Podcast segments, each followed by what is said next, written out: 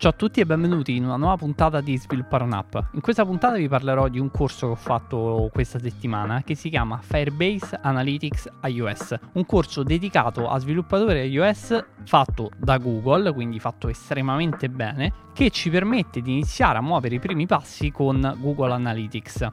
Come sono arrivato a questo corso? Se avete sentito le precedenti puntate, ci sono arrivato perché sto cercando un sistema per tracciare i crash su Astro. Visto che Astro sarà distribuito fuori dal Mac App Store, non ho a disposizione un sistema semplice che mi permetta di recuperare le informazioni sui crash dell'applicazione.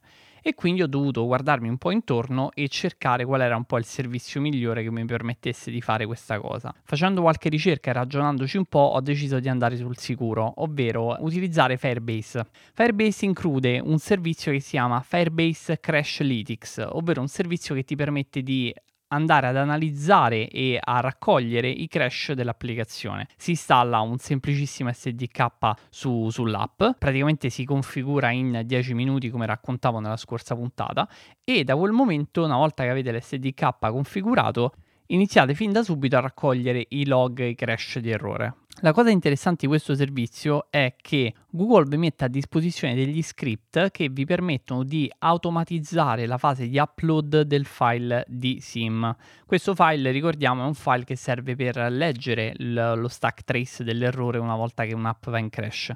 È molto comodo quindi che eh, automaticamente ogni volta che facciamo una, una, nuova build e creiamo un nuovo pacchetto, lo, il file di SIM viene automaticamente inviato a Google e quindi noi non dobbiamo andare ad inserire nulla e semplicemente abbiamo un, il log sempre in un formato leggibile e chiaro direttamente sulla console di Firebase. Sono riuscito quindi a configurare Crashlytics in poco tempo, però visto che ci avevo messo così poco ho detto ok, allora farmi, fammi un po' approfondire che cos'è Analytics e come funziona. E uh, sono andato a cercare online qualche corso e ho trovato il corso che vi dicevo prima, un corso fatto veramente bene, ricordate ve lo lascio in descrizione, un corso di Google che affronta gli aspetti di Analytics, un'introduzione a Analytics anche da un punto di vista del marketing. Infatti tutta la prima parte del corso è dedicata a uh, quello che loro chiamano measurement planning, ovvero la misurazione, una pianificazione delle misurazioni dell'app, cioè che cosa vogliamo tracciare con Analytics nella nostra app. Ragioniamoci un attimo. Allora, il discorso è semplice. Spesso e volentieri noi ci concentriamo sui download. Sembra che siano la metrica più importante, ma in realtà non sono la metrica più importante. Ci potrebbero essere delle app molto settoriali che fanno pochissimi download, ma che hanno delle revenue molto alte perché offrono un prodotto settoriale e quindi per cui le persone sono disposte a pagare molto. Quindi quello che il corso spiega è che come prima cosa dobbiamo capire che cosa definisce il successo della nostra app. Sono il numero di download? Va bene.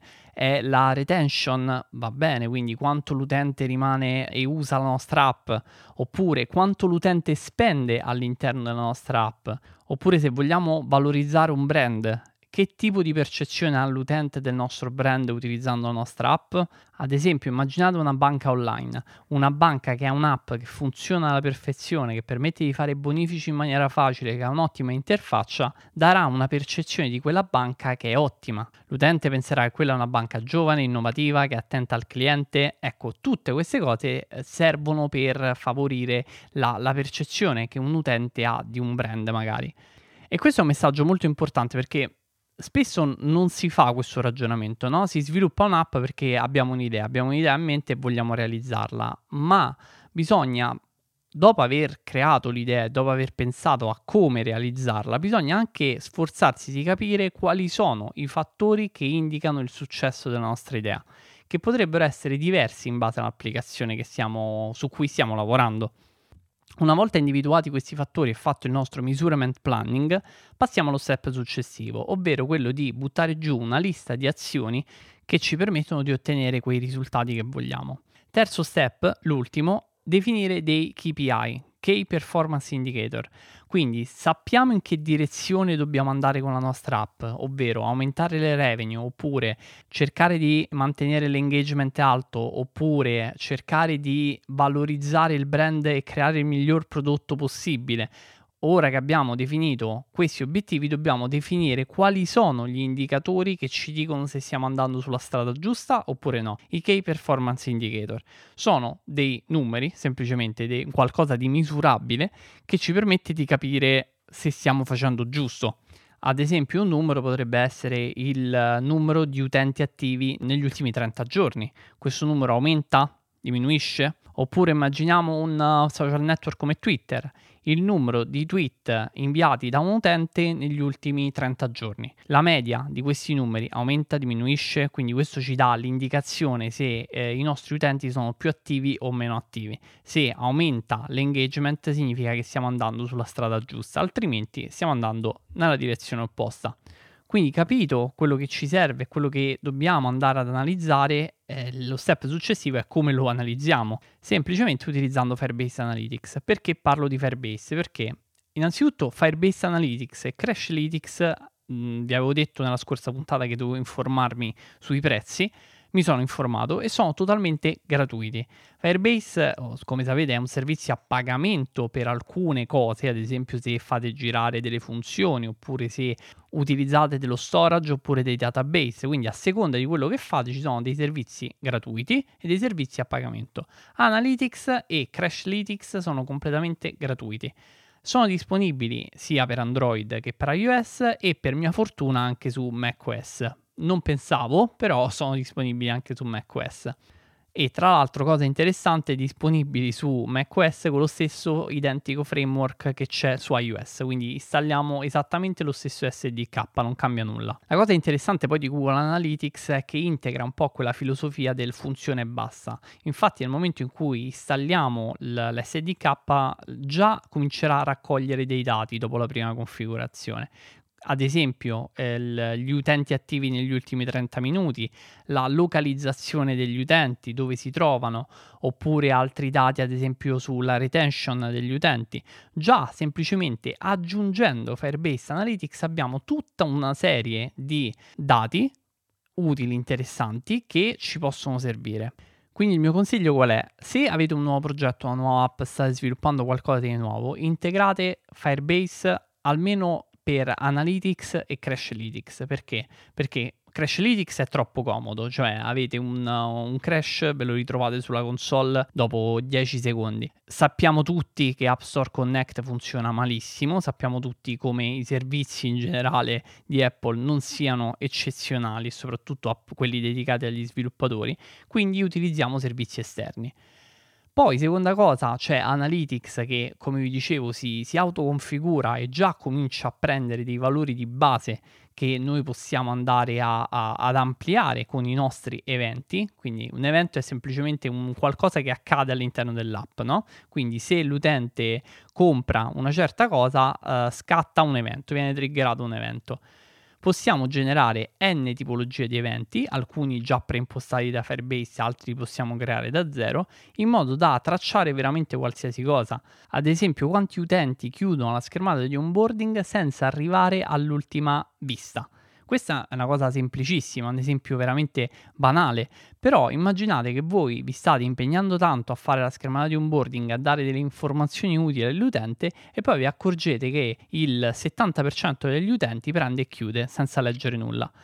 Eh, qui è una cosa importante perché voi avete dato delle informazioni, state dando per scontato che l'utente nella schermata successiva sarà in grado di utilizzare la vostra app quando in realtà non lo è perché non le ha lette quelle informazioni. Quindi tutti questi dati possono servirci veramente per migliorare il nostro prodotto. E se non abbiamo dei dati sul nostro prodotto noi praticamente siamo ciechi, non abbiamo la possibilità di migliorarlo, non abbiamo la possibilità di capire cosa sbagliamo, ad esempio recensioni a una stella senza senso messe così sull'App Store senza nessuna descrizione. Ecco, quello è il classico tipologia, quella classica tipologia di utente che va monitorata perché dobbiamo capire che cos'è, dove si è eh, bloccato quell'utente per, per, lasciarci una recensione a una stella senza, senza scrivere nulla. Ecco, tutte queste cose ci aiuta a capirle Analytics. Se utilizziamo gli eventi giusti, se utilizziamo le configurazioni giuste, noi riusciamo a scoprire tantissime cose sul comportamento dei nostri utenti all'interno della nostra app. Altra cosa fighissima che spiega nel corso è la targetizzazione degli utenti in base a delle categorie. Immaginiamo, sempre, facciamo sempre l'esempio di Astro. Astro è uno strumento di App Store Optimization, ma tutti gli utenti che usano Astro sono allo stesso livello? Probabilmente no. Quindi potrei creare delle categorie di utenti in base al numero di keyword aggiunte all'interno dell'applicazione che mi dà un'evidenza di quanti utenti sono utenti base, utenti mediamente esperti o utenti veramente esperti, perché magari hanno tantissime keyword all'interno di Astro. E utilizzando queste informazioni, tramite Analytics potrei anche andare a mostrare delle parti di interfaccia soltanto agli utenti esperti e non agli utenti meno esperti. Quindi magari mostro delle funzionalità avanzate o testo delle funzionalità avanzate con persone che sanno già di che cosa sto parlando e non uh, utenti che magari si approcciano all'App Store Optimization per la prima volta. Ecco, questi erano soltanto alcuni esempi, ma possiamo veramente sbizzarrirci, possiamo veramente andare a tracciare tantissimi eventi e tantissime cose. Se studiamo bene un po' come funziona Analytics e credetemi non è veramente niente di complicato, è un framework fatto benissimo che si studia in maniera facile e che ci dà un sacco di vantaggio competitivo nel momento in cui andiamo a conoscere meglio i nostri utenti e clienti. Detto questo, però, non cadiamo nella trappola inversa, perché il primo punto era cercare di capire quali sono gli obiettivi della nostra app, perché è fondamentale. Il rischio qual è? Che cominciamo a tracciare qualsiasi cosa e se arriviamo a quel punto incorriamo nel problema opposto, ovvero abbiamo troppi dati, non sappiamo come elaborarli, non sappiamo quali sono importanti e quali non sono importanti. Per questo motivo la cosa più semplice è partire piano, partire con il minor numero di dati possibile, quindi partite proprio soltanto configurando uh, Analytics e Crashlytics. Poi mano a mano che vi vengono le cose in mente, che la vostra app cresce, cominciate ad inserire degli eventi, ad esempio quante foto vengono condivise, oppure quante volte la persona chiude la schermata di onboarding, quelle cose che ci siamo detti prima. Ma piano piano, non tutto e subito. Cercate di capire quali sono veramente le cose importanti per la vostra app e piano piano ve le implementate. Ok, anche per questa puntata è tutto. Io vi lascio il link del corso in descrizione se siete curiosi. Non dura molto, dura un, diciamo un paio d'ore al massimo, se ricordo bene. Comunque ve lo lascio in descrizione. Vi ricordo sempre che se volete supportare questo progetto avete due modi: o condividere le puntate sui vostri social network oppure eh, lasciare una recensione su Apple Podcast. E noi, come al solito, ci sentiamo prossima settimana, sempre venerdì alle 2. Ciao!